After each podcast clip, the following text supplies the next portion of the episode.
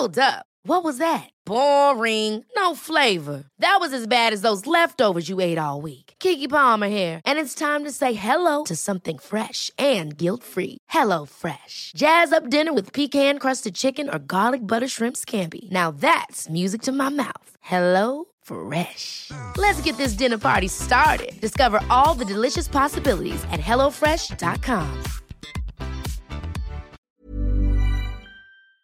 Hello and welcome to the Dom Harvey podcast, brought to you by Generate KiwiSaver and Radix Nutrition. Coming up, Shaz Dagg. I love who I am. I'm proud of myself. Yeah. It's the first time I've probably even said that, Dom. You know? Jesus, you're a prick. You're really making me I've open done up. nothing. I've done nothing. You know, um, yeah. Yeah I, Yeah. I can honestly say I'm proud of myself, and Yeah. that's the first time I've said that.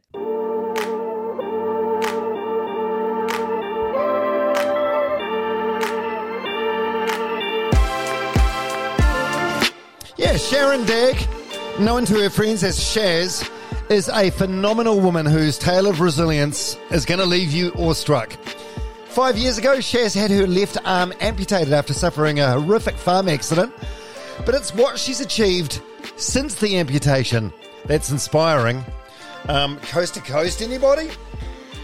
Her story of pain, transformation, and victory will make you rethink the meaning of limitations. Shaz's determination is truly contagious. This conversation, by the way, was only possible because of my incredible sponsors. The input from Radix and Generate allowed me to fly Shaz up for the Manawatu just for this chat. Generate, by the way, is an award winning New Zealand owned and operated KiwiSaver provider with a track record of strong long term performance.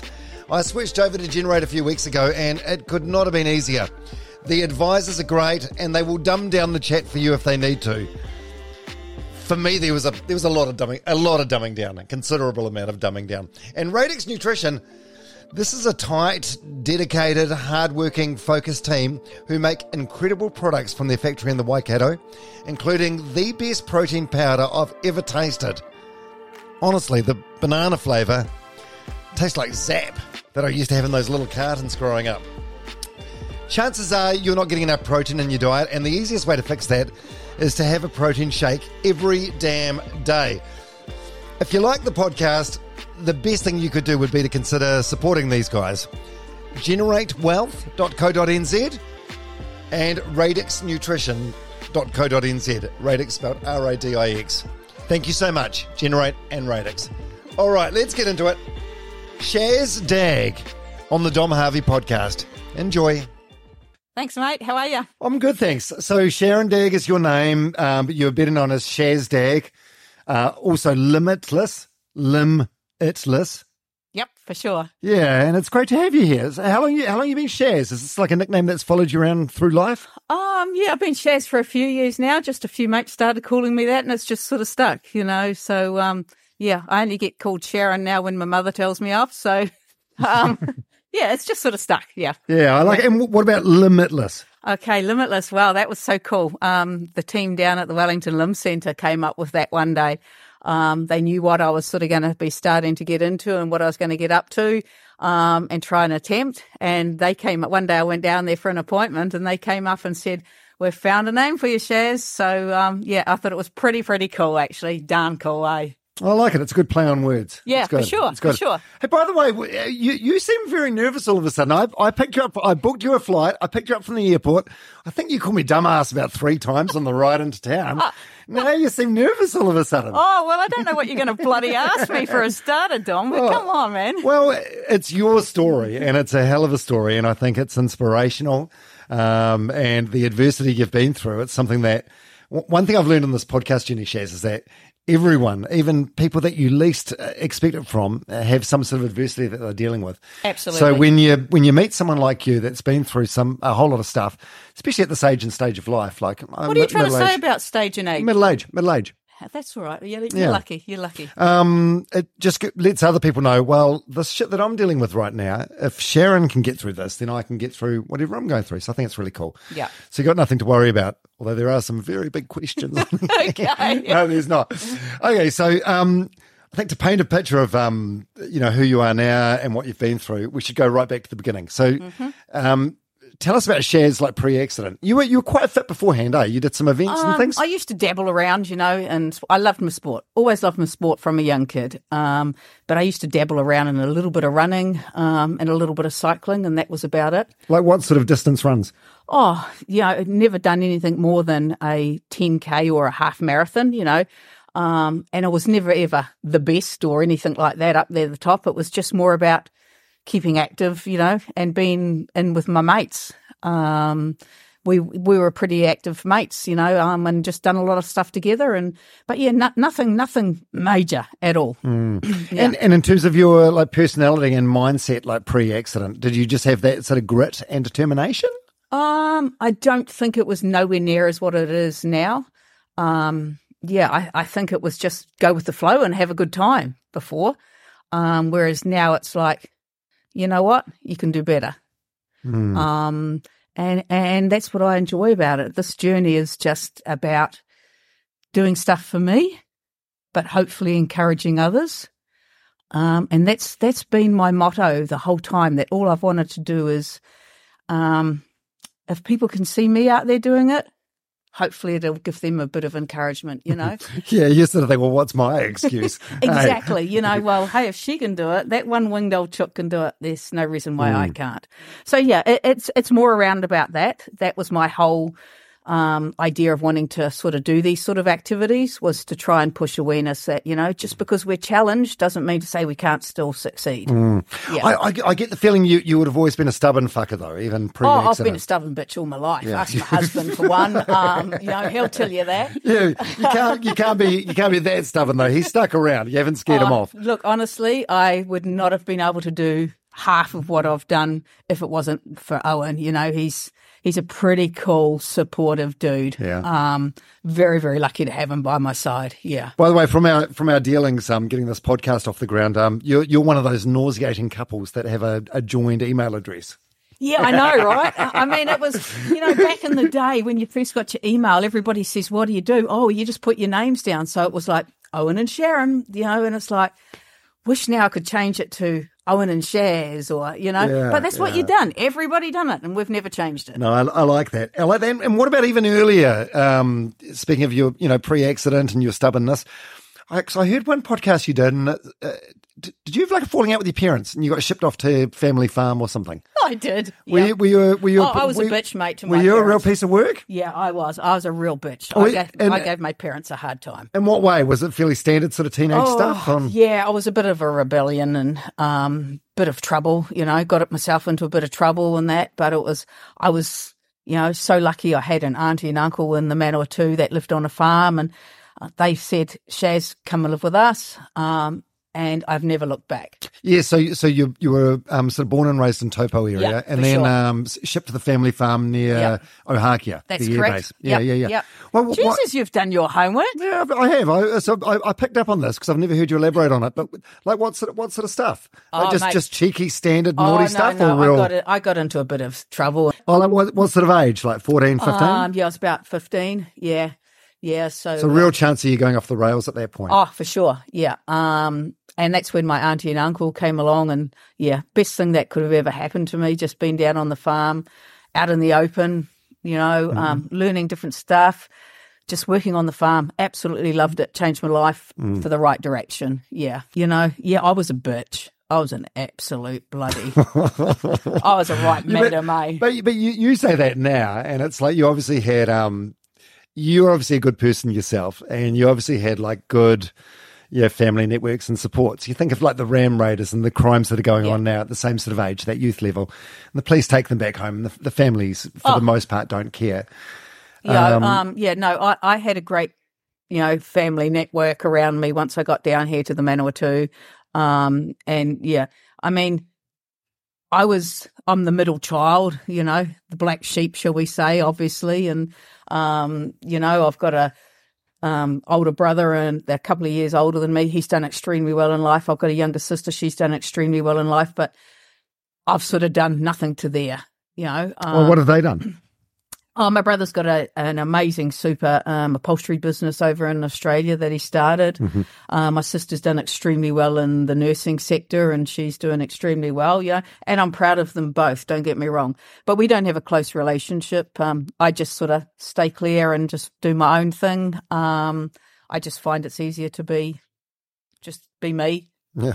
Um, so you're not par- particularly close with your family. Is that like a result of, um, yeah, like your misadventure as a teenager? Um, and, no, I think it's more my choice. You know, um, different things have happened over the years, yeah. and it's just like, you know, I'm sick and fucking tired of my parents not listening or believe. I I felt that they didn't believe in me, so um, it was just easier just to pull away, live my own life, um, and you know what? It's been great. It's Yeah. been absolutely fantastic. I mean, I still have contact with my mother. You know, she's in a rest home at the moment, um, going through a real hard time with the old cancer stuff. Um, so yeah, you know, like if once a month we try and get up there to Taupo and see her, and you know, I just saw her last week. Um, we pop, we always make a point of popping in. You know, How old is she now? Like 80 ish? Yeah, she must be 80, 85 ish now. I don't sort of keep track. You know, Yeah. I don't like to think of the years. Um, because we're only as old as we feel, aren't we? You know, and I, and I feel like I'm 21, not Yeah. bloody, you know, 57. So, um, yeah, it's, but we keep, yeah, we keep in contact. Yeah. Okay, for some comparison, um, what are words that people would have used to describe you before losing your arm and now after? I don't really know. Probably just, you know, pig headed, um, Right. stubborn. Yeah, it's just Uh, before and after, same word. Yeah. Yeah, it's, see, it's quite funny, eh? Because it's um, I've been reading a book about this, and I reckon, um, and I've thought about this a lot with different people I've had on the podcast, famous people and non-famous people. But there's two sort of mindsets. You have like a, a fixed mindset or a growth mindset, Yeah. and you can go from having a fixed mindset and change that to a growth mindset at any time. So, say you pre-accident, if you had a fixed mindset, you can lose your arm and then change it to a growth mindset. But if you've had a growth mindset all along, and then something like this happens, it's you're probably going to have a growth mindset afterwards as well. Yeah. Yeah, for sure. I agree. Um, yeah, I, I think I've more got the growth now. Yeah, Um, but it's always sort of been there, or no? I, I- think it probably has, Dom. Yeah. Yeah. you know, to be honest, it probably has, but I've never really thought about it until, you know, you've just sort of said it. Um, you're probably right, you know. Um, yeah, so I think I have got the growth. Yeah, now. Um, I just Oh, you growth. definitely do now. The one hundred percent. There's no question Yeah. about it. Um, and, and I think you're right. I have changed. Mm. The mindset has changed for sure. But yeah, and like you say, I, I hadn't even thought about it, Dom, in that way Mm. Yeah. until you've mentioned it. So December 2016. Um, that's when the accident happened with the farm gate. So that's uh, how old were you at the time? Like 50. Uh, must have been 51, 52. It must have been 52. Yeah. Um, just a freak accident, mate. Yeah. yeah. What was this something to do with a, a gate on a goat farm? Yeah, yeah. So um, I've got a mate that started a goat farm down in the Manawatu. Um, and they had 900 goats, you know, housed in this big, awesome shed. Um, and she asked me if I'd like to come along and do, you know, do farming for a while. So I was like, yeah, shit, yeah, I would like to give this a go. Growth mindset. Yeah, yeah, you know, was yeah. I'd David, like if you had a fixed mindset, you wouldn't have been there that day. so yeah, I jumped at the chance, and um, just one particular day, you know, there's these big um, deer fence gates, and they're covered in corrugated iron. Now, the reasoning behind that is to keep the weather out of the animals that are housed inside this shed. Okay, so it's not to keep the animals in, it's just to keep them safe and dry. Yep, comfortable. for Okay. sure. Yep, yep. It's keeping them, their housing and that dry. Um, so, and this particular day, I was closing this gate ready for milking, and just a freak gust of wind, mate, just picked me up and the gate and slammed me um, against a post. You know, a big deer fence post. Wait, what are your what are your recollections of that? Does it happen in slow motion or it just happened so No, quick that it happened you so bloody quick. Yeah, like a matter of seconds. Yeah, Split second. absolutely. Yeah. It was, you know, to lift me and my fat ass off the ground, it had to be a pretty good, you know, gust of wind. So, yeah, it just slammed me there. Um, and I ended up on the ground. Um, obviously, the gate slammed and then reopened, and I just landed on the ground. And I looked at my arm, and it was just bent in a like an L shape. Unbelievable. Like like like like blood coming out, or had it slashed No, it, or no, no, just no, bones everywhere. ju- just, just completely like this here was just in a V. Mm. So imagine that both bones were just snapped completely in half, mate. But the bones weren't poking out of the skin or. Oh. No, no, you don't have to get that bloody gruesome, man. um, I just, just want to paint a picture of what you went through Yeah. So- So, so, your um, so adrenaline kick. Are you in pain or are you just? Um, I, I think the adrenaline had kicked in by then, so no, I wasn't in pain. Um, but I had this small nick on my knee, obviously from a bit of corrugated iron. I just sort of got a nick. Well, that was more bloody painful, mate. Seriously, um, it was so painful. I don't know what was going on. I don't know whether the pain had transferred down to here, but it was just bizarre. Um, so away we went to the hospital. Um, get to the hospital, get to A and E, and the guys they were great there. Um, they took one look and they said, "Yep, well, we don't really need to send you for an X-ray, Shaz. We can see what's going on." Um, so they took me into a room, um, knocked me out for five minutes, and realigned it, and stuck me in a temporary cast. And I can remember the the doctor in there saying to me, "You'll need to go to surgery tonight, Shaz, to get it plated and um, pinned. You know, just a few couple of plates and a couple of pins on each side, just a normal six to eight week recovery." And I'm like, Right. "Yep, can handle that." so you, you're you're feeling okay. You're feeling pretty good about it. Yeah, yeah, yeah. Yeah, absolutely. And I'm like, okay, surgery tonight, that's fine. He said, because if you don't go to surgery tonight, Shaz, he said there's going to be some serious complications. Unfortunately, I didn't go to surgery that night.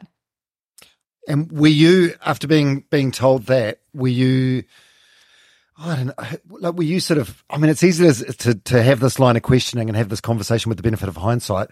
But were you sort of like you know pushing it yourself and saying, "Hey, listen, I need to get to surgery. I got told I need Um, the surgeon." At that stage, no, because they told me that I'd go that night. okay, So, you know, I was reassured that, yeah, it was going to happen that night. So I was like, okay. So you just go with it, oh, right? yeah, well, they're- they're the experts. Yeah, you just roll with it. So I'm like, okay, get that night at about seven o'clock. They come and tell me that no, I was going to be bumped again. This went on for five days, mate. Five friggin' days. See, again, we've got the benefit of hindsight here, but if it was me, I, I, I think if I was told you need to get to surgery ASAP or else there's going to be complications, I'd like to think I'd be like aggressively pursuing it and pushing it Well- and following up. I think I was, Yeah. but obviously, you know, you, you're in a lot of pain. Um, the reason why I was in a lot of pain was because I could see my hand was starting, my fingers were starting to swell. My hand was starting to go black, you know, and the pain was starting to get quite intense. So that's when I sort of got pretty, um, let's say forceful, hmm you know, and I'd say to the nurses, So this is day. this is day about three and a Mhm. half. Yeah. And I'm saying, look, you know, I really need to see somebody here. Um, and of course, the nurses had come. Oh, we'll give you some more Panadol, Shaz. You know, in the end, I, I I did. Day five, I said, you know, this is bullshit. I'm in pain. I want to see somebody. I want a doctor in here today. I need to see. I said, have a look at my hand. And by that stage, you could see my knuckles, my fingers were going black. So I didn't know what the rest of the arm was like. So you were sort of starting to panic. Well, I wasn't starting to panic. No. I was in pain. Okay. I was in severe pain. Right. Um, because don't forget, I'm still in a temporary cast, so a lot of the swelling couldn't swell. So um, anyway, the surgeon came in, and I can remember it. It's just, it's just like he walked through that door, and I'm in a bed here like this, sitting up, and he just walked in the door, and my arm was obviously sitting here, and he he just said, "Get her to surgery now." And I can remember, mate, I was rushed out of that room um, and down to surgery. So I had surgery thinking that I was going to come out of that and I'd just be, Back you know, a couple Yeah. of four plates, you know, two plates on each bone and screws in each each bones. Um, when I came to, the surgeon was actually standing by my bed, and me and my big mouth, I said, "What's going on? If you cut me fucking arm off?" wow. he says, "No, Shaz, we haven't." But he said, "I need to inform you, we've had to do a fasciotomy." What's that? Exactly. I said, "Speak to me in English." So a fasciotomy because I couldn't see my arm; it was all bandaged up. Right. I had no idea what it was looking like. So a fasciotomy was they had to they cut right down the inside of my arm, cross my hand, cross the side of my hand, and all the way back up this side.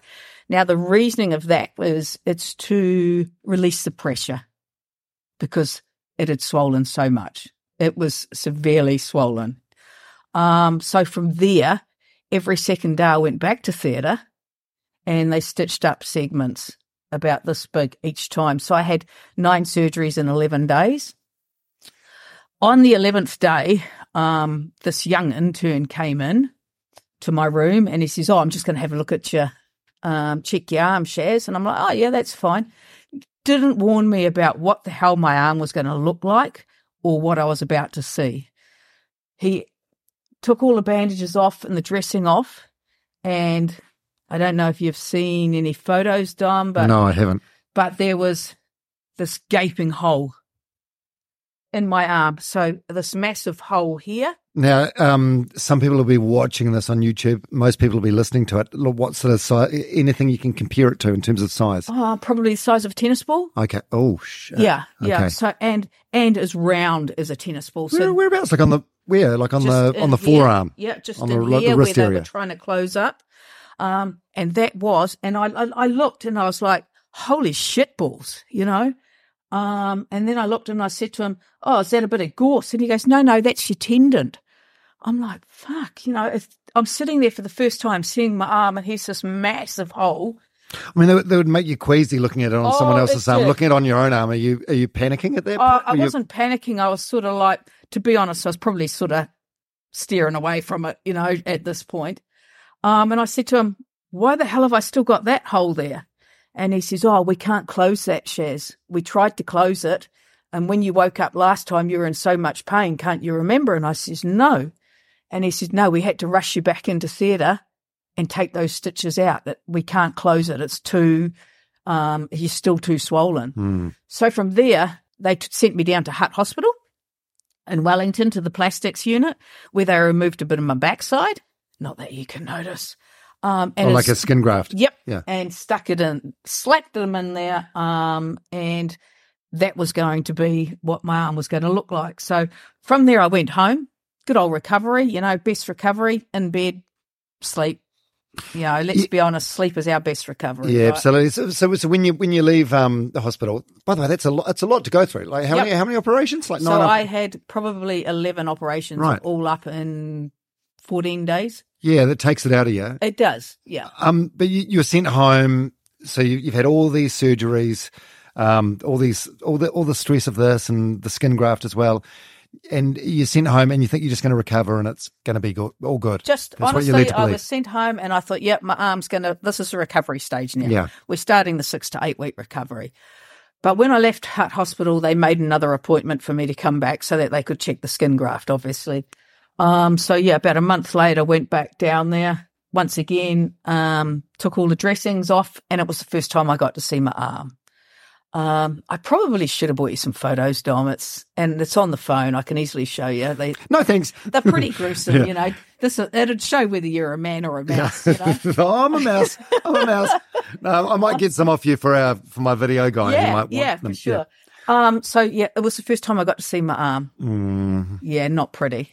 Mm. So I was scarred all the way down here. Had this massive, you know, skin grafting in here, um, which it, in a month's time, the skin grafting had shrunk down and it was looking okay. So yeah, what, what do you reckon? Did it look like an arm that had been like chewed by a dog or something? Would you say, or Oh. yeah, a shark. a shark? Right. yeah, Right. yeah, just And you, so when you see that, do you? Um, what's your initial reaction? Like, do you, you Um, break down and cry? Like you? No, it, what's the point of crying? You know, you, it's only spilled water. You know, um, you look at it and yeah, you're disappointed. I didn't realize the extent of my injuries until, or the hospitals. Let's put it this way: I didn't realize the extent of the hospital's fuck up. Mm. Um, because this So should not have happened. No, you're fr- are frustrated at that point? Um, I know you're not a person that likes to look back in anger, but I- if, take you back to that moment. Um, honestly, I'm not frustrated.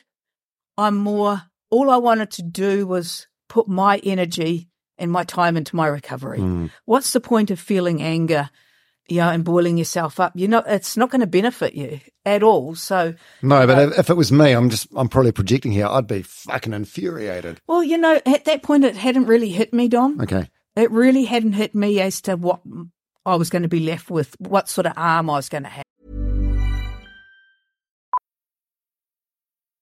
Millions of people have lost weight with personalized plans from Noom, Like Evan, who can't stand salads and still lost 50 pounds. Salads, generally, for most people, are the easy button, right? For me, that wasn't an option. I never really was a salad guy. That's just not who I am. But Noom worked for me. Get your personalized plan today at Noom.com. Real Noom user compensated to provide their story. In four weeks, the typical Noom user can expect to lose one to two pounds per week. Individual results may vary.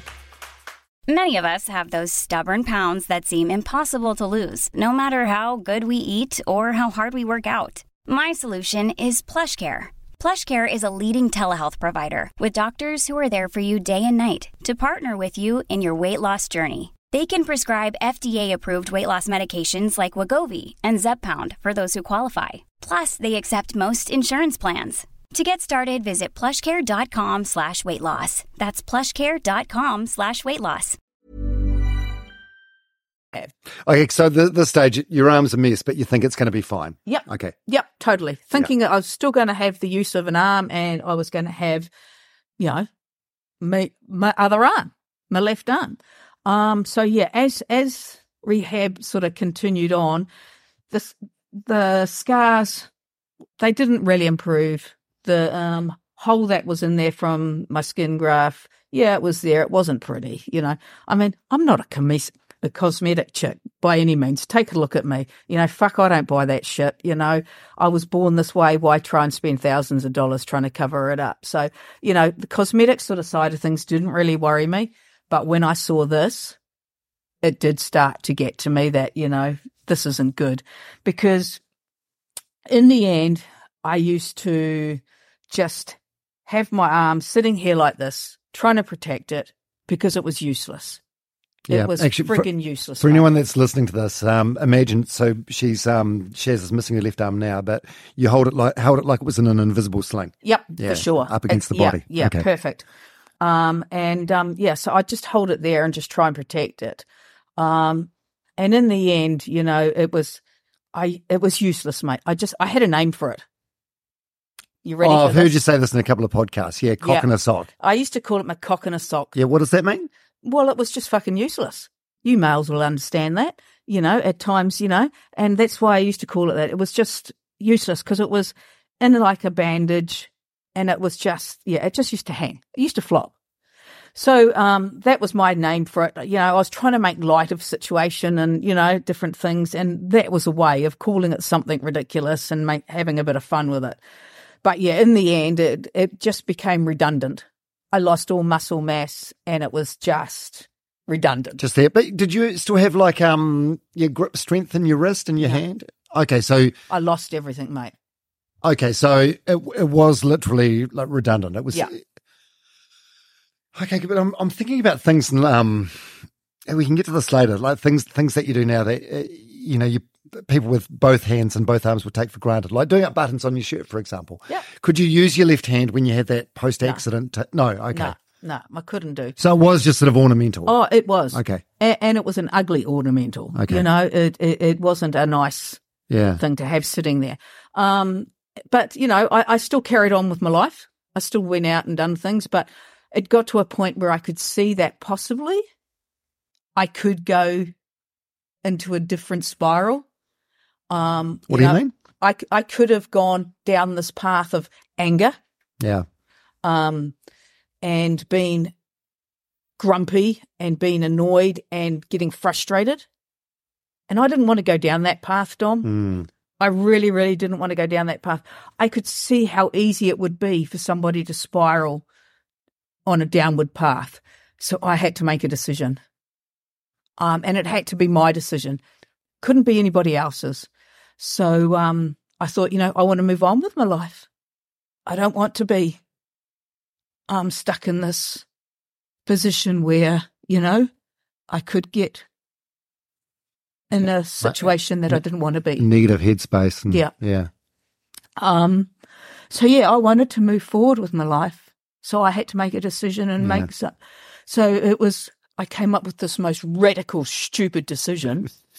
Um, and it just, you know, it just felt right. I don't. Yeah, I don't know. You say a radical, stupid decision. I know you're doing that, say that tongue in cheek, but it feels like uh, it was probably the sensible, or even the only decision to make. Yeah. Um, Yeah or no? yeah, I mean, you know, some people Mm. wouldn't go to that extreme. You know, it was pretty extreme, this decision. Mm. You know, when I threw it at my husband, whoa, mate. Yeah. Nah. oh, so you, you guys been married like 30 odd years? Yeah, yeah. Yeah. Okay. Yeah. He's my best mate. He's Yeah. my best mate. And Uh, he's, um, yeah, he's got, got you, you know, he's he- got my back, mate. yeah, there's, there's no, there's no agenda whatsoever at that point. He's got my back. And so, you know, I threw this idea and, you know, I came up with how am I going to approach this with him? Hmm. you know, because it's a big thing, you know. Um, so I just one day I just said to him, "Can we sit down and have a talk?" Um, and I just said to him, "I've made a decision, um, and I hope you'll support me." But I said I want it off, and he was, "No, not at all." Was it why? Why was that his initial? Um, I I don't know. It was, you know, Because he must have had. So this was um the, the amputation was 2018. So it's like a couple of years of you you know recovering Yeah. or trying to recover or dealing with this um you know useless uh, limb that you called a cock and a sock. Um. Yeah, why, why, why did, why was his, was that his initial reaction? It must have been something that occurred to him over that time. Well, no, I don't think it had. I don't think it had. I Mm. think I don't know whether it was because he thought it it may improve over time. I suppose you Um, always hold out hope, eh? Oh, for sure. Yeah. We all do, don't we? Of we, course. We all hope that, you know, it's going to be for the better. Um, but I knew that that wasn't going to be for the better. So I wanted to make it for the better. And the only way for me to make it better was to, yeah, remove it, cut the bugger off, Hmm. get rid of it, feed it to the flaming dogs. You know, um, you know, The dogs are like, we don't, we don't want that. It looks like a shark's already had to go in it. Okay, so Owen's, so Owen's initial reaction is no. Yeah. Does that come from uh, like a, a, a place of like love or concern I for you, so. or I, I honestly believe it was because you know he loves me. yeah, um, and he was looking out for me. You know, so I had to sort of coax it around a bit. You know, I I did have to coax him around. Um, in the end, I just said to him, "Look, it's my life, it's my body, um, and this is what I want to do." And I said, "I hope you support me," and he did. You know, obviously, um, yeah, he came round and he knew that. You know, over time, I think he thought about it. Um, and he knew that it was the right thing for me to do. did you did you guys come up with like a list of pros and cons or anything? Or Nah, No, you no. know, um, I actually spoke to one of my mates and said that because I didn't talk to a lot of people about it. Um, because I knew they'd all be, you know, no, you can't have that, Shaz. And I didn't want all those negative reactions. But I did speak to one mate and she said, Shaz, what you should try doing is tying your hand behind your back for a week and see how you go. And I thought, nah, if I'm doing this, I'm going in boots and all. It's just going to happen. And you've just got to deal with it then, don't you? You know? yeah, but there's no reversal. Oh, absolutely not. But I mean, you just got to deal with it. Oh no! Wait a minute! Wait, I've decided I, I want the useless arm back. Yeah, You yeah, so, yeah. I found a surgeon. Um, Did you need to? Ha- did they make you undergo any compulsory counselling or anything um, like that? yeah, I had to do a couple of sessions. Oh shit, that's a lot of crap, isn't it? You know. Yeah, I, I had the same sort of thing. Mandatory, very, very different situation, but mandatory counselling when um, me and JJ, my wife at the time, Right. were, were undergoing fertility stuff, Yep. and we are about to use a mate's sperm, donor sperm, Yep. and you have like mandatory counselling. But it's it's easy to say the answers that you know you should say. For sure. Uh, it's And- and very I easy just- to fool them. I think. I, I, I just felt like I was just doing a recording. Yeah. You know, Yeah. it was yes, no, yeah, nah, yeah, yeah. I suppose so. Yeah, it was. Yeah, like you say, I think it's very easy to fool them. Not that I was out there to do that, Dom. Not no, at all. No, no, and, and I'm exactly the same. And it's one of those things. uh, God, it feels like I'm trying to. we have to go through. Yeah, and, and like with, with my situation, which is very different to yours, with the donor sperm thing, like I, I had a couple of years leading up to that where it's like this may be a path we have to go down. So Yeah. you have time to think about it. Same with you, I guess. Yeah. You had a lot of time to think about. Well, I, I didn't really because, you know, it happened in December 16, the accident. So I only had that 12 months, you know, that from recovering to making a decision to getting it removed. Yeah. Honestly, you know, I must have had red flags by my name because you don't just go into a surgeon and say that you want to remove a part of your body and next minute you're getting it done. So um, I think they sort of knew that that fucked up basically, and you know, okay, if this is what she wants, so let's let's make this happen for her. Hmm. Um, plus, I think that my surgeon, um, he was fantastic. Um, I still have a great relationship with, with him now. Um, he's done my knees, so he's seen a, quite a bit of my body, you know.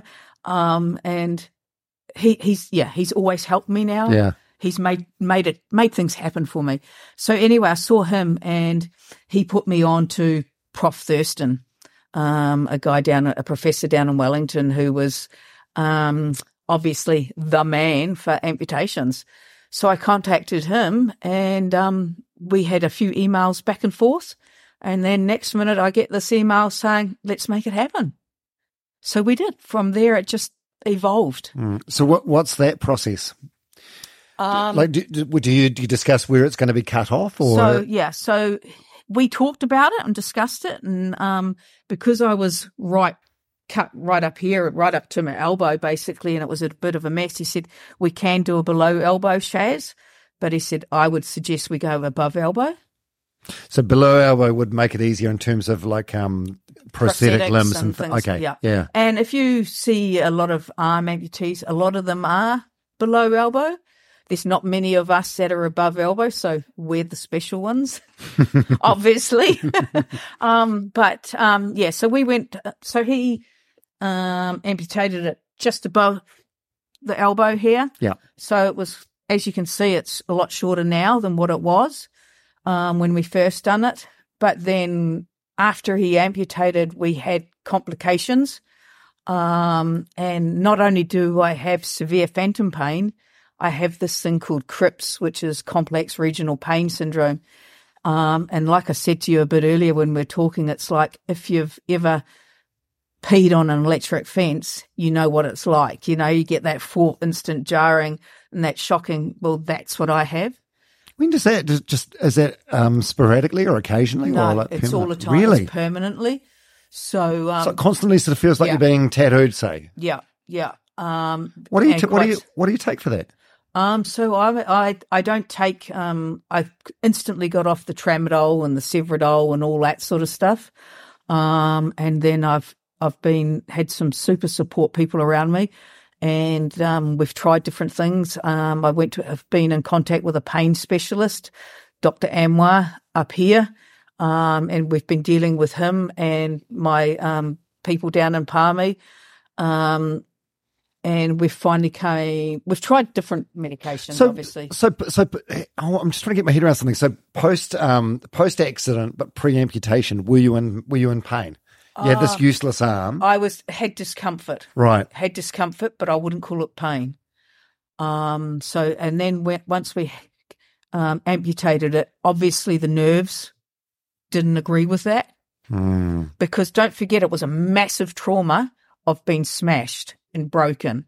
Um, you know, you've got both bones completely broken in half, snapped in half. So it's a massive trauma. It's not like just a break that a kid has in the playground, you know, from falling out of a tree. Yeah. This was severe, um, in their terms. Um, so yeah, so that trauma on its own has fired the nerves um, from instantly from that trauma. So once we had it amputated, it's obviously um, elevated that that pain and the nerve endings. So um, yeah, so we we we've had two further amputations since then. Um, where I've had an awesome surgeon down at Hutt Hospital, Dr. Bisson. Um, he really looked after me and tried different things. So we went back to surgery another time. This is a couple of years later. Um, and he, what he done was he shortened it. He found, well, he obviously opened up Stumpy, um, found the nerves, str- stretched them, seared them, and then he let them go, hoping that the nerve endings would end up somewhere back up here. Um, so that there'd be no pressure or nerve endings down here where I was getting all the pain. Um, so we were hoping that was going to happen um, and eliminate the pain. Unfortunately, it didn't. So about a year, maybe 18 months later, he tried to have another go, and we went through this whole process of he had this brainwave of um, and this idea that he had to take to a panel to get it approved first to go ahead and do this. So I still didn't know if I was going to have this third amputation or not. So they're just like going higher and Yeah. Oh God. Um, so we we got the go ahead and the approval to do this third amputation. And what he done then was once again he opened up Stumpy, found those nerve endings, which had neuromas growing on the end of them, which was causing the pain. Um, so he, once again, he stretched them, he um, cut them, and then removed those neuromas. And then he seared them again, the nerve endings. And then what he'd done was he drilled straight through my bone and he's inserted the nerve endings into my bone so that if the neuromas grow back again, hopefully it won't penetrate penetrate through the bone. Um, and that was he, said to me, Shaz, this is the last thing I can think of doing for you. So you know, I've I've had some awesome team behind me trying to help me as much as possible with this pain. Um, unfortunately, it hasn't worked. So we're still in pain. So Stumpy's still a prick. Um, Yeah, I've, I've heard you um, refer to it as Stumpy in a, a couple of um, podcasts that I've listened to. And why did you Why did you decide to um, to name it? When did, when did that happen? Did that happen pre the amputation, No, or so I honestly, when I first had the amputation, the day of the surgery, I woke up and I looked down, and here was this big, fat, you know, um, bandaged stump. Um, and I just looked down, and I had the biggest smile on my face. Dom, I just, Hmm. um, and I just looked down, and I said, "Welcome to Shaz's world, Stumpy." um, and it's just stuck, you know. And Yeah. honestly, I um, it was the best decision of my life. yeah, Absolutely best decision of my life, mate. Yeah, the um the the, the stumpy thing. Um, the thing thing I like about that is uh, um, yeah, rather than like mourning what you're losing and talking about losing your arm, you talk about gaining something new. Oh, absolutely. I don't know. I don't know if that was subconscious or an intentional it- thing, but it's a way of framing it. That It, it was just like you know, this is the start of a new journey. mm, This is going to be an awesome journey. Um, and I just wanted it to be a great journey. Yeah. You know, I wanted it to be a whole new journey. Stumpy and I were starting over, you know, and it was, it was a new beginning.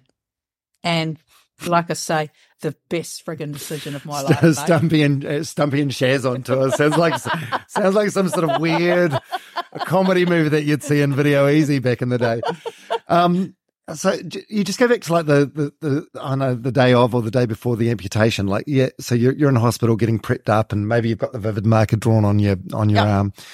Do you, do you- like do you have like a like a mourning moment to yourself? Well, like it's a moment of grief, that, or Dom. It's, that that's really good question, and it's funny, and it's I forget about bringing this up, but you know, like um, the morning of the surgery, uh, my surgeon says, you know, um, right, Shaz, have you thought about what you'd like to do with your limb once I remove it? oh, And whether I'm you like, want it back or collect and it? I'm or- like, oh, shit, no, I've got no idea. And he goes, well, you know, some people like to have it returned and they keep it in the freezer. And so that when they pass, eventually they feel like they're a whole person. And I hadn't even thought about any of this, Dom, you know, and, um, and he says, some, you know, get it cremated and keep it for the same reason. Know, there's religious reasons. Mm, right. I suppose in a, in a way, a lot of people would see it as like a part of you, a part of your dying. Like it's it's the old you. Yeah. And I and he says, you know, what would you like? And he said, or you can give it to medical science. And of course, my natural reaction and my first reaction was not thinking what my mouth was about to say, but I said, feed it to the fucking dogs. and he just looked at me. He's this, you know, um, nearly retired gentleman. And he just looked at me, and a couple of the nurses laughed, you know. And, and then I said, "Oh, sorry," um, you know. Um, and I said, "Because I just wanted it gone. You know, it was no good to me. I didn't want the bloody thing back. You know, it was my decision to get rid of it. So why the hell would I want it back? You know."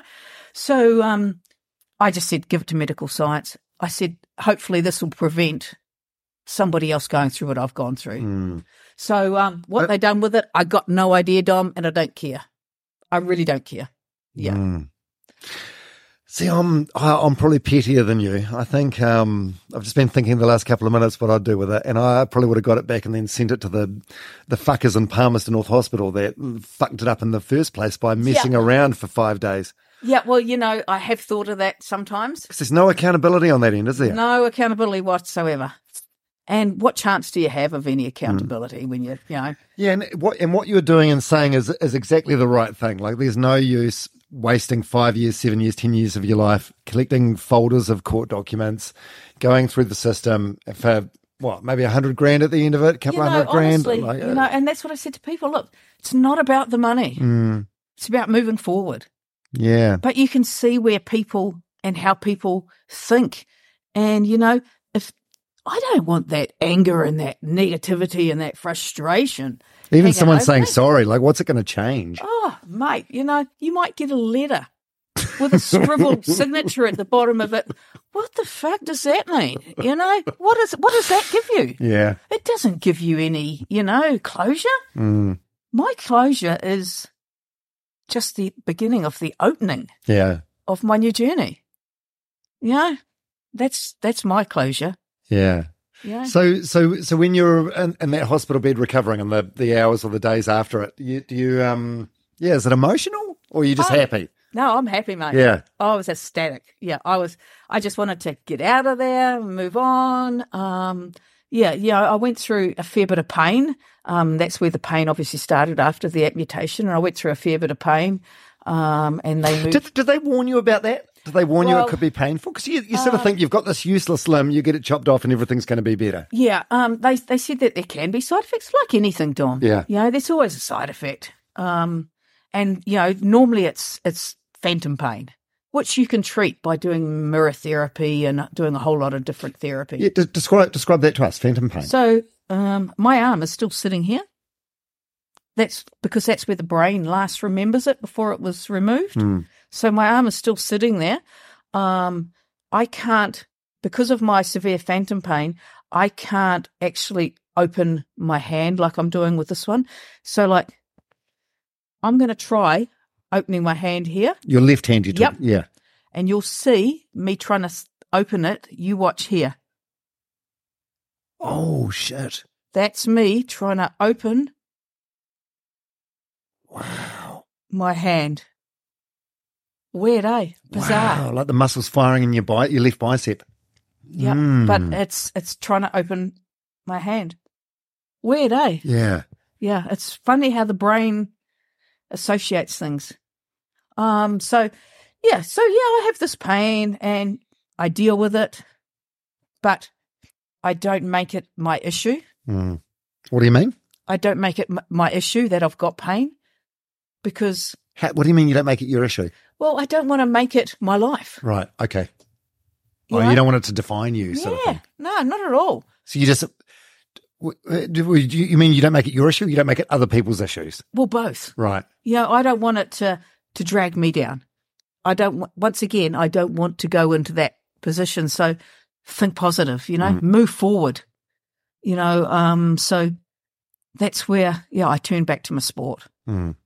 Yeah. Yes. okay. So, yeah. So you, so you get back home. How long? How long is the sort of recovery? Oh, it's quite a while. Yeah, quite and- a while. And this must have been a frustrating time with lots of tears. Because Yeah. I'm, I'm thinking about things that, you know, like I mentioned before, like you're wearing a button up shirt today. Mm-hmm. Do- Like I, I, I don't know how you do the buttons up. Oh, it's, it's you know, it's pretty. Yeah. Yeah. Take a while to do it with one hand. I, I probably won't be able to do it now because you know. no, but you've, I mean, you've got a shirt on, so you've obviously done it, or Owen's helped you. Um, Uh-huh. okay, other stuff, tying shoelaces. mate, come on, think about it. Elastic. I haven't got them on today, but you know, I've got shoes like what you you wear, and I just wear the laces slightly less loose. Okay, so you slide them on But and off. Okay, there you go. There's my button okay, plugging in a phone charger. easy. How do you do that with them? Try it, Dom. Come on, man. Try it. okay, I'm sorry. I thought I was asking some good questions here. Try it. Okay. Uh, no, no, no. Seriously, how do you play? How do you plug in your phone charger with one? Um, I just get my phone. I'll either stand it upright and put the charger in, Right. or I'll use the bench and put it towards the end of the bench and Right. push it in. You find a way to do everything, Well, Dom. Seriously. humans are adaptable, eh? Oh, look, mate, I honestly didn't. And this was part of um, my new new journey that I wanted to embrace having these challenges. You know, I think you guys are the most boringest buggers out because you just get up and do the same things every day. You guys, as in who? You guys, everybody else. With with two arms. Yeah. Excuse me, that was you for the first fifty-five years of your life. Don't be so smug. Now I have the best challenges every day. yeah. you know, I come across challenges every day and I flame and love it, you know, because I have to work it out. I can take the easy way. Like when I first came out, the, the rehab would bring around all these different things, you know. This is the board that will help you butter your toast, Shaz. You put this on here with these steel prongs, you know, like nails upside Oh, to hold the down, you toast know, and- hold the toast and do all this. Mate, that's all in the wardrobe. If anything, I've probably given it to other people now. I've never ever wanted to use anything like that. I've just wanted to find my way, you know? Um, yeah, I've done my button up and I've undone it again now because it's too bloody hot. But, um, yeah, I've just wanted to find things my, to do my way. And I have. And that's what I say. You know, I have these challenges every day. Love them. Love them. You know, I still get out. I mow the lawns. I still hang the washing on the line. You know, my husband, Owen, was so great. Don't get me wrong. He was amazing.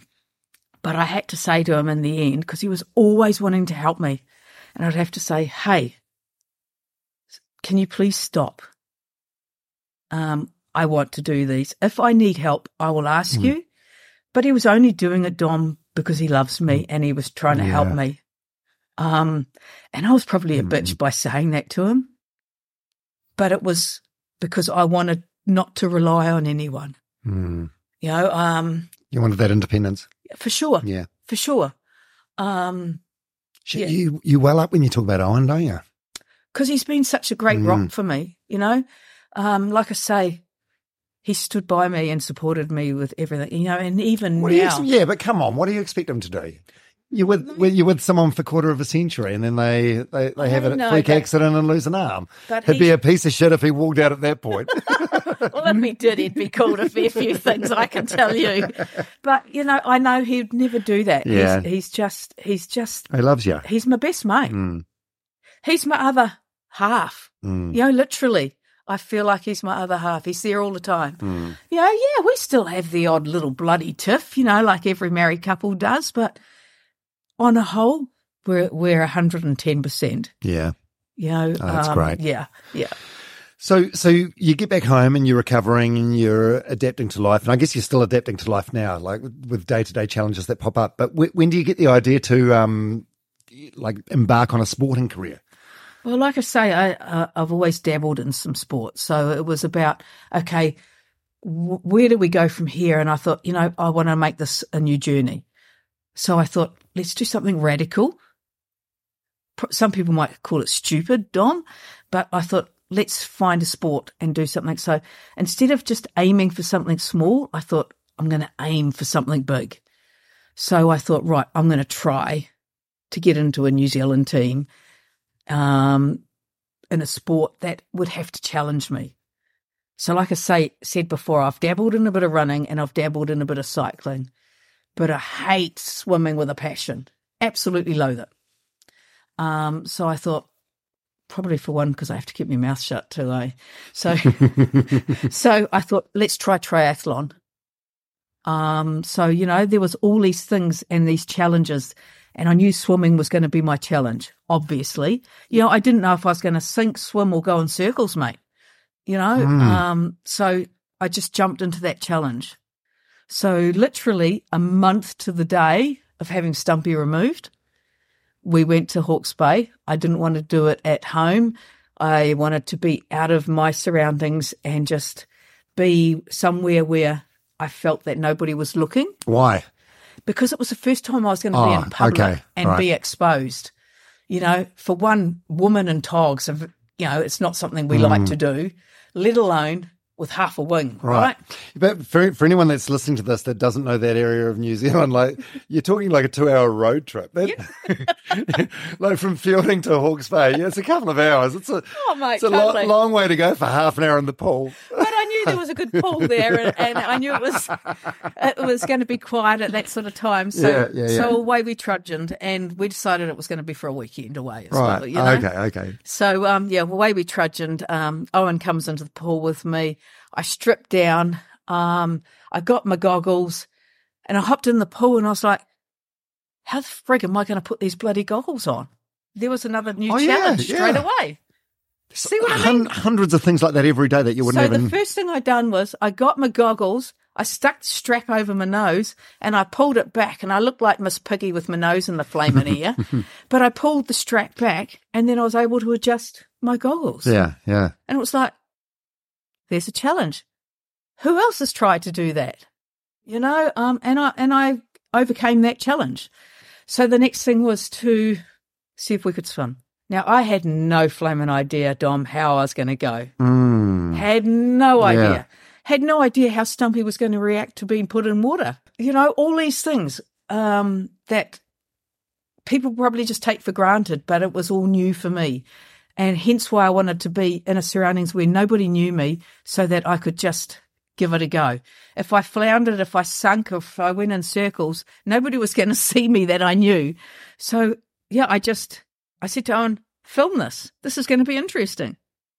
So um, he got my camera ready and away I went. I just instantly went under the water, pushed off the edge, um, propelled this, my right arm over, and I propelled forward, threw Stumpy over, and I felt like I went flaming nowhere because there was nothing there to pull back, you know?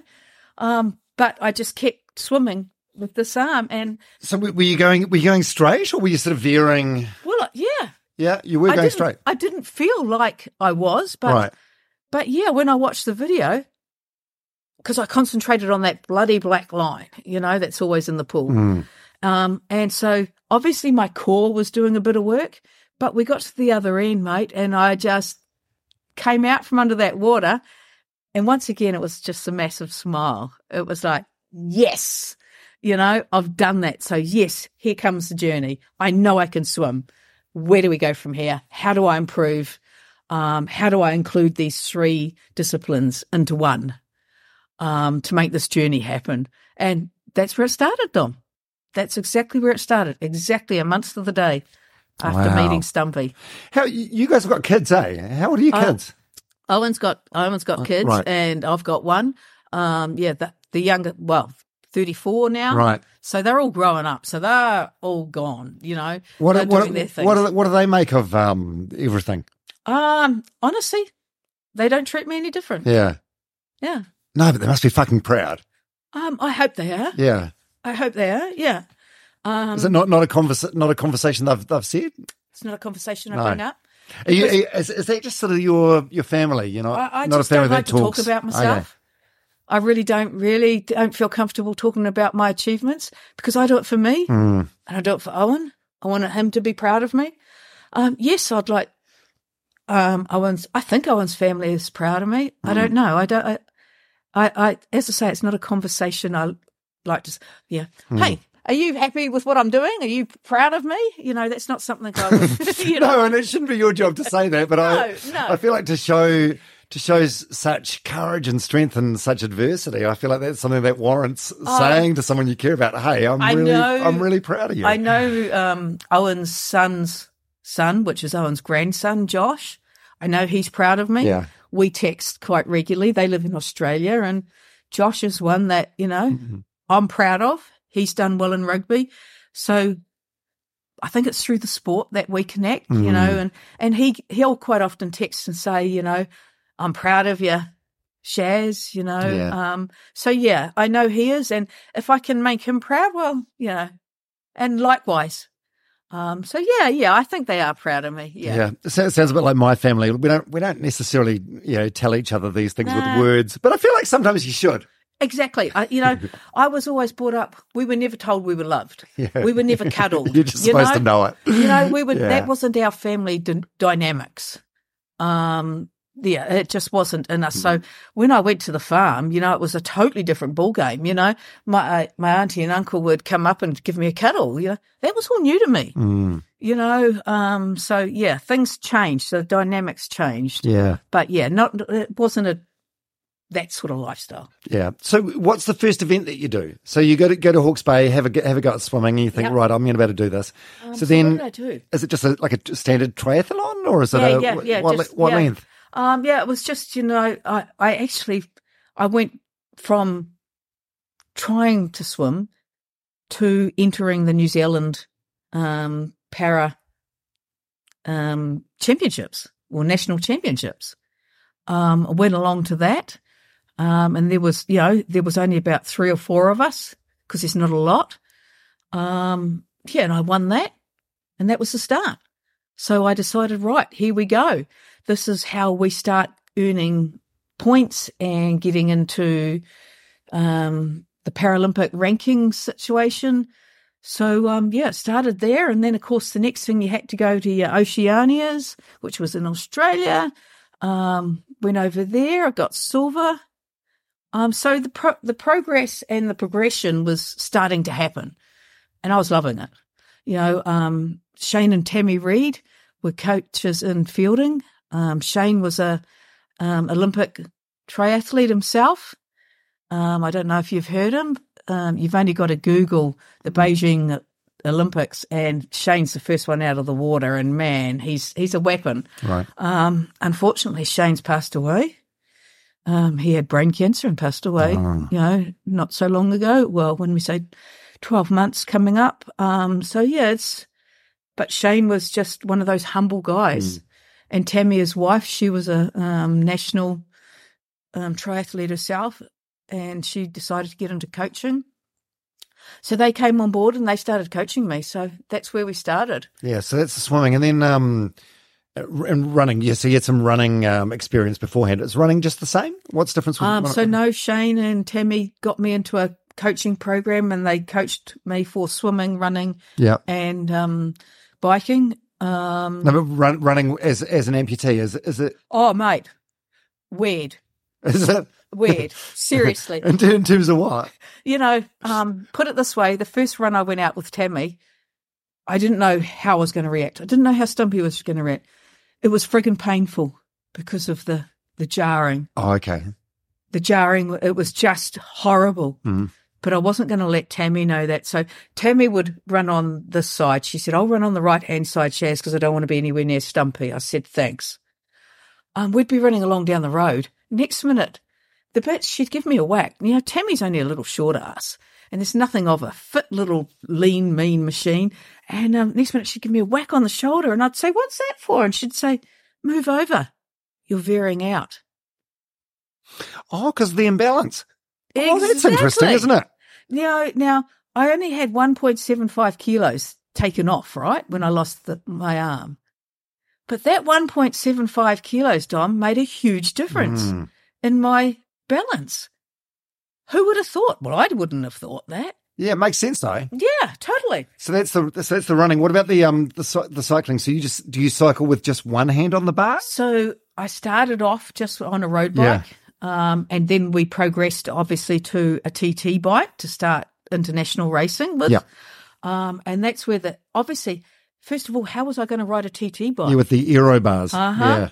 So um, the limb centre was like phone call to the limb centre. Now, honestly, they must every time they hear Shaz is making an appointment, they must roll their eyes and think, "Oh God, what's she coming at us with this time?"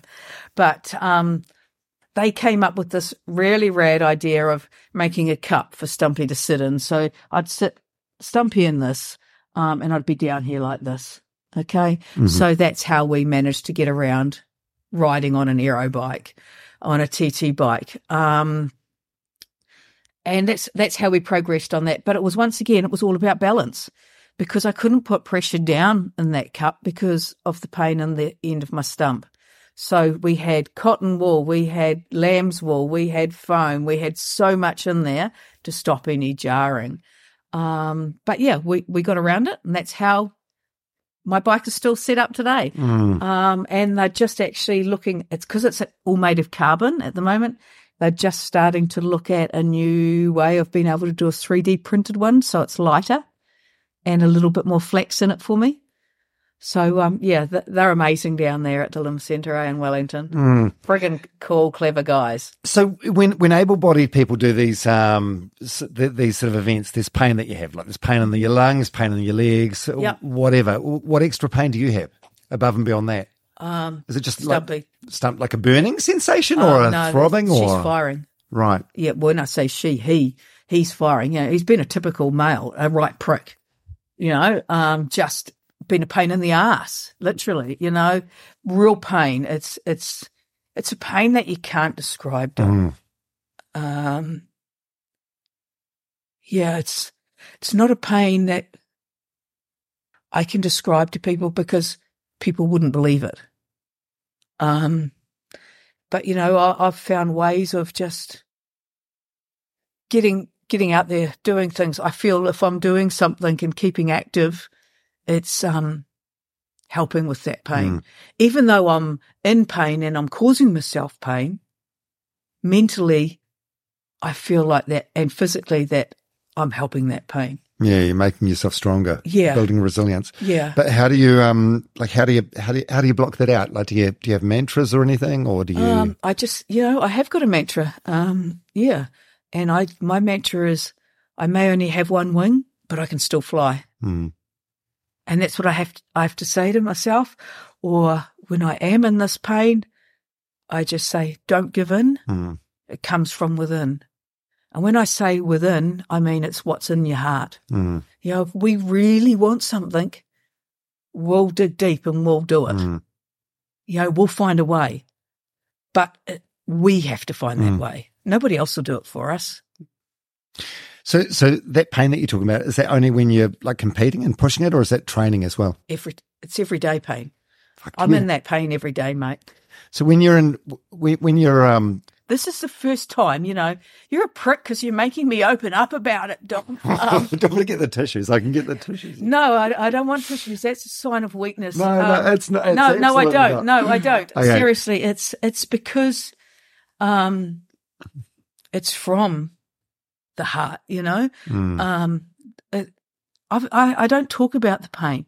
People don't understand or know that I'm in pain because I've learnt to hide that. Mm. But should you? Um, I don't want people to see me weak. No. That's a weakness to me, Yeah.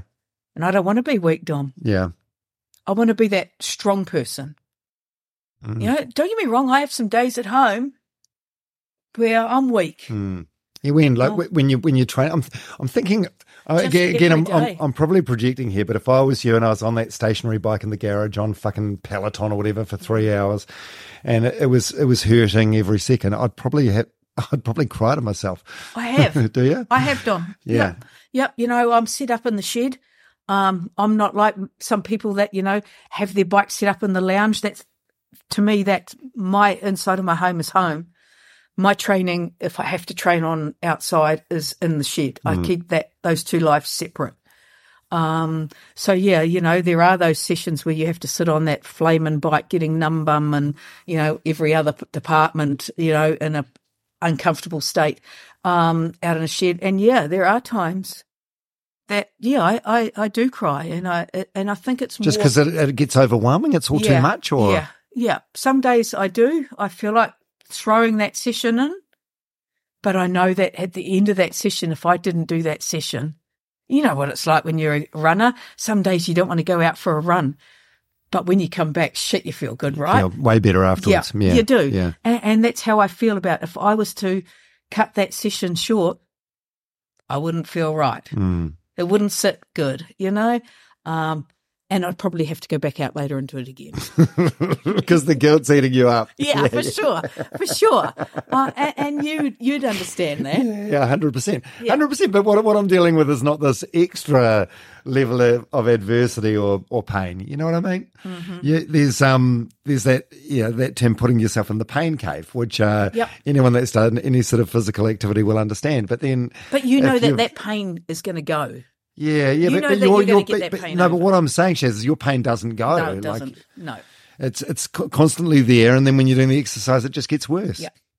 It's rough. Mhm. It's a rough hand to be It dealt. sucks. Sucks, mate. Mm. But, um, you know, I choose to, you know, move forward. Mm.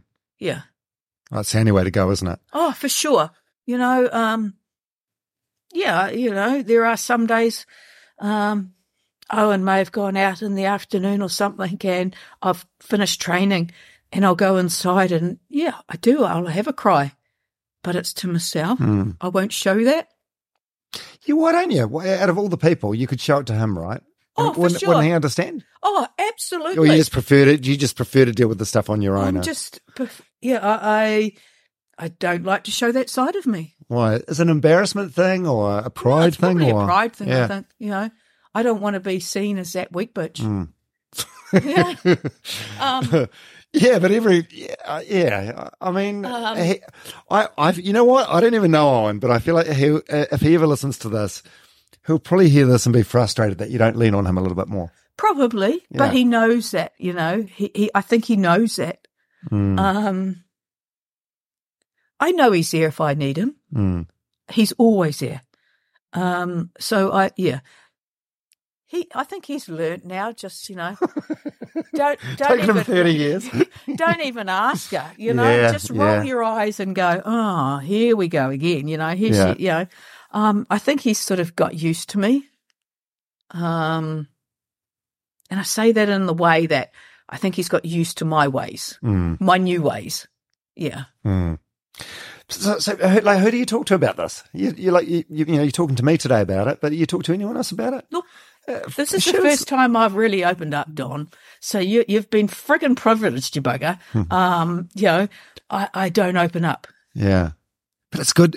I Sh- Sharon. This is like a, don't Sharon you dare me Sharon. As I said, I'm only get called that when my mother tells me off. But you know, um, it's not a therapy session, Yeah, Dom, no, you know. no. But I feel I can open up to you because I feel that I, you can relate. yeah. Um, you know, you've had some shit times in your life. Mm, but as I, as I said earlier, like from doing this podcast, like almost two years now, every single person has has or will go through some sort of adversity. Yeah, for sure. It's all on a different level, but uh, if- and it's how we want to progress with that Yeah. adversity, or if we want to progress. Mm. Some people can, some people can't. Mm. Yeah, I mean, you, you can you can easily make yourself a victim, and no one Oh, no one would be, no one would begrudge you. You've you've got every right in the world to, but it's like it's not going to help you grow, is it? It's not. Go- it's not going to help me or my journey. Mm. Yeah, my journey is about having the best life, and mate, I am. Yeah. Even though I have this pain, um, you know, as I say, um, it's not about that. Mm. It's about my journey. And how exciting that you're on the, the I suppose the downward slide of life on the the apex. You know, you're in Yeah. your second half of your life, but it's also like a new beginning. Oh, it's the best part of my life. Yeah. You know, um, I would never have achieved or done half of the things I've done, Dom, if I hadn't have met Stumpy. Yeah. You you could have though, eh? Why wouldn't you have though? Oh, mate, I wouldn't have been able to travel the world like I have. No, no, but you, you could have, and it would have been considerably easier, like doing things like Oh, triathlon or swimming or coast sure. to coast. Um, but Like it you, wouldn't you, have you, been the. you, you, you waited until things got very, very difficult for yourself before you decided to. but, but that's what makes the challenge even more rewarding. yeah. you know um and like i say it's always been about if one person can see me doing it and it encourages them to get out and do something i feel like i've achieved what i've set out to do don Oh, I think there's there's more than one. You make yeah. A lot of people feel like Um, sex is shit. well i don't mean to do that i really, really that's not my intention dom don't go that far um yeah no it's more yeah I just if i can encourage others Yeah. just you know just because we're challenged there's no reason why we cannot still succeed at things Mm. and it doesn't have to be mad radical things like i've done just small steps you know Yeah. small steps make lead to bigger steps don't they Yeah, absolutely. And and you oh coast to coast. We haven't even talked coast to coast. So you've done coast to coast. Yep. As like part of a team, and next year you're going to have a crack at it as a solo. So you do Yeah. the two day event. so All on um, your own. yeah it'll be a two it'll be the two day event uh, So coast to coast um, starts early on a, a Saturday morning, sh- shortish bike ride, then a massive sort of thirty ish k mountain run. Yep. Uh, then you sleep, and then the next day a bike ride again, big kayak, and a big Yeah. bike ride. yeah that's it yeah Now the the I've I've um I've never done the coast to coast, but I have done um the the run segment of the coast to coast Yeah. as a guide, and it's a, a thing called Goats Pass. I'm just wondering how how you would you would do that because. Uh, I'm a runner. It's not even really a run you do. Like you're scrambling over rocks, you're wading through, um, you know, chest deep water. Yeah. How do you how are you going to do numerous that? river crossings. Um, you know, it, it all depends on the river that, that day and the Yeah. river levels. But I, I can't imagine how you do that that run um, without two two hands. Oh, look, A don't lot of get it wrong. scrambling up rocks and Don't get me wrong. My time was slowed on because I literally, I went down there not knowing I wanted to go into it blind, um, and just experience the unknown. Um, so when I got down there, yeah, and started the goat pass, it was like, okay. And then there was parts where it was like, holy shit balls, you know, I have to literally stop and watch the able bodies scramble over and then go, how the frig am I going to do this? Yeah, But did you did you have, you have someone with you that's like um Nope. lifting up with a hand or Nope. giving you a push on the bu- no? Nope, I didn't want Hmm. any support. The only time I had a support person that was Brett in the kayak. Um, Oh, so you was- had a, a double kayak. Yes, okay, yes, and that was purely for safety reasons. right. Um, you know, the the, the organisers of Coast to Coast, which I fully understand and respect. yeah. yeah. Oh, so how does how does the kayak work in terms of um? So once again, the Limb Centre came up with some neat idea. I met this awesome bird, Alex. Um, the, when I first went down there and done it, um, Brett, who was a plumber, the Limb Centre came up with a socket and a hunk of pipe that stuck out like this. Brett, being a plumber, he walked into the shop and said, "We need to find something that's going to hook over your paddle." So he found a um, like a hose, half a hose clip like this, steel hose clip. Mhm. He screwed that in there on the end, and then he got two one dollar rubber O rings. We put this the socket and this clamp on my paddle, and he used these two one dollar O rings to hold it on. That's how we got down the Waimakariri River for seventy k's. So so so your left um your left stump is attached to the paddle. What happens if you if you ass out? I'm stuck on with my paddle. Stumpy and I like this. Yeah. um, so, so yeah, so Brett done that, and then um, because I decided I wanted to have a go, um, I was very very lucky to have Brett. Honestly, um, if it wasn't for him, I I wouldn't have got down there. But I w- I had the cruisy part. I sat in the back of the kayak, just you know. Um, a lot of time, Brett didn't know I was in tears because I was in so much pain with having to put Stumpy and use the force of the paddle. So, um, yeah. Does I- every stroke hurt? so every time, every stroke, I'd sort of think, it's one less stroke you have to do, Shaz. Just keep going. It's one less you got to do. So yeah, um, he didn't know or wasn't aware that a lot of the time I was crying. But of course, you'd see the photographer and you'd go, "Yay, hi," as you do. um, but yeah, so so we got down there. But when we got back, and I decided I wanted to have a go at doing the coast completely solo because I didn't feel like I'd achieved it solo because I was in a double kayak. So yeah, I contacted Coast and they approved me to do it on the condition that I have somebody in another kayak behind me just shadowing me. Oh yeah. Which I fully get and Totally understand understandable, once again. for sure.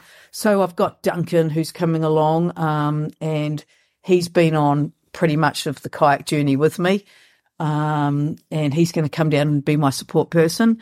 So honestly, Dom, will I be able to do the kayak section and finish the event? I really, really don't know. Ah, but giving it a red hot crack, right? Yep. Yep. You don't know unless you try, right? Yeah. So yeah, yeah, Feb, here we come. How good. And I'm not sure when this podcast is going to come out, but um, November 18, Mm-hmm. uh, 2023, you're attempting to kayak the length of take Lake Taupo, which is 46 Ks. Yeah. So if you can do the coast to coast, that'll be, will this be easy? No. Um. So so this is totally. by the way, I say easy. Like, you just sit there and call Yeah, it yeah, easy. dude. Um, yeah, you- you're looking at someone that gets in a kayak for five minutes when they're in Fiji and then gets bored shitless. So I'm sorry, 46 Ks is never. How long would that take you? In Well, I just done a um a sort of a bit of a recce just last week actually, and went to Taupo, and I done thirty six k's in um just under four hours. You might as well say. But it's totally different than on the river because the river, you've still got the river flow, which is yeah, the rapids pushing you along. yeah. Yeah, that's why I wondered if it was e- like easier than So that. no, I, I f- I find this harder because on the lake because you're literally having to propel yourself along, aren't you? Right. So um, yeah, it's going to be a big ask. But if um, I decided I wanted to do this to try and raise funds for kidney kids, Oh, yeah, because you've only got one kidney. Yeah. Yeah, when, when did you discover that? Oh, a few years back now. Right, right. But um, just So you went through all your, you, you got through all your early years till middle age or whatever. And Yep. what, what does it mean only having one kidney? nothing. yeah. I've got one arm, so I might as well have one kidney, right? Just call me, you know, halfer. but um, yeah, You're like Briscoe's, eh? 50% off. exactly. Um, but you know, yeah, it, it, I it hasn't altered me. Mm. But I just sort of think, well, it's some. I wanted to give back to somebody or some charity, so it was obviously Kidney Kids came to my light, and it was like, well, you know, if I can help do something for these kids, I'd like to. So Yeah. so yeah, they- they've set up a give a little page um, under Limitless Shaz, and um, we're trying to raise some funds for them. So yeah, hopefully we can. Um, and I'm also going to do that for Coast to Coast as well. So I'm doing it for them. Oh, that's great. It's a hell of a story.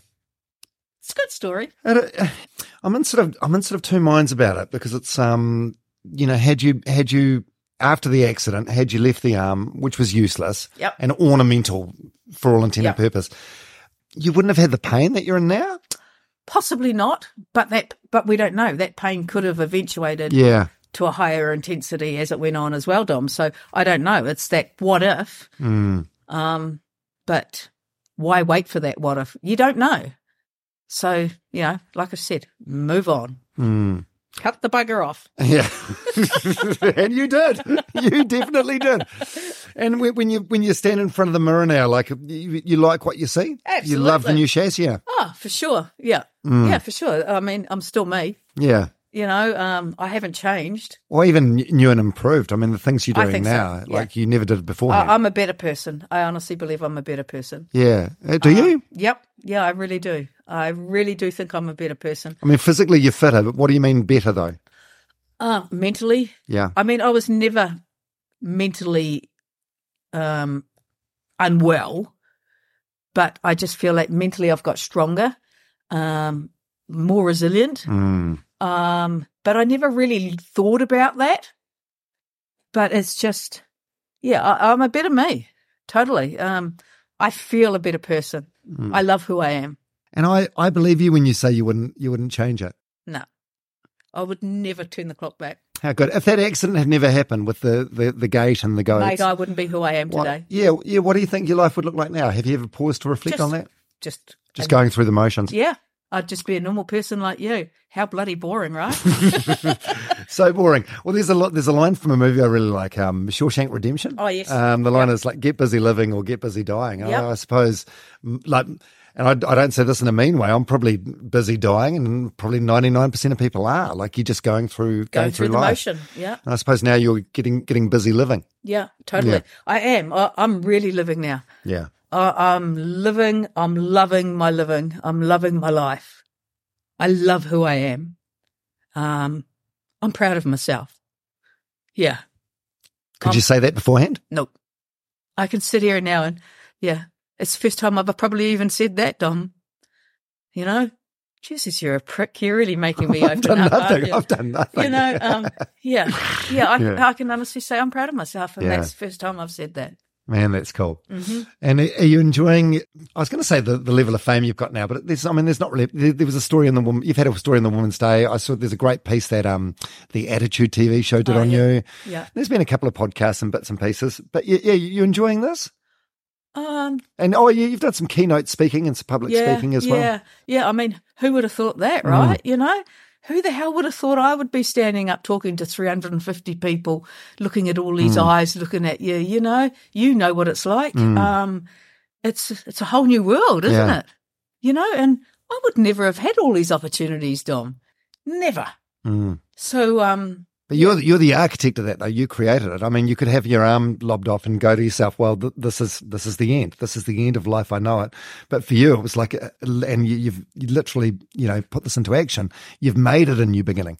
yeah, I have. Yeah, yeah. You've done that. Um, I wasn't living before. Mm. but I am now. Yeah. Like I say, you know, um, my mantra to myself is I may only have one wing, but I can still fly. And I think everybody should have a mantra that they should live up to. I'm sure you've got one, have you? Yeah, this one. there's there's one I really like. Um, there's, there's a guy called Cameron Hanes. He's on a lot of podcasts. He's an American Yep. bow hunter and an ultra distance runner.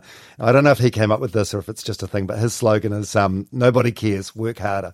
And what it means is, um, like I suppose in your situation, you could be like, "Oh, if you know Palmerston North Hospital didn't do this, then I would have had my arm." And it's like, no one cares. Just work Yep. harder. Yeah. And I feel like you epitomise that.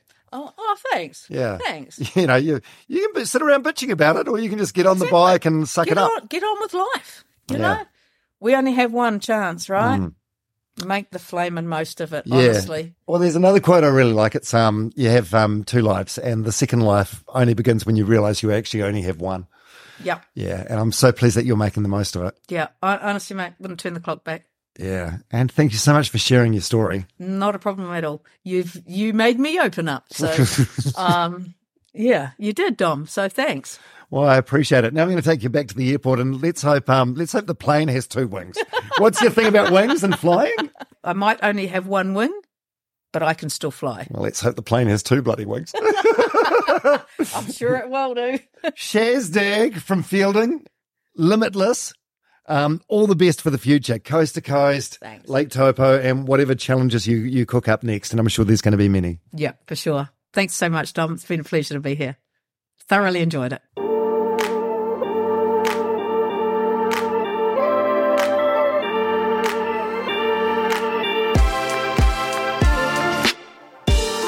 Shaz Dagg. No doubt about it. A bit of a dag. I really hope you enjoyed that. Um, it's it's a true pleasure to introduce you guys to people that you may not have heard of, or maybe you've heard a little bit about. And I feel like Shaz fits into that category. Um, and it's um, a wonderful opportunity to shine a light on her, what she's done, and what she's doing. She's a cool chick, doing big things. Um, if you've got any feedback about the podcast or future guest suggestions or anything like that, you can message me anytime you want. DomHarveyNZ at gmail.com. Means so much when people do that. Or DomHarveyNZ on Instagram. That's my Instagram handle.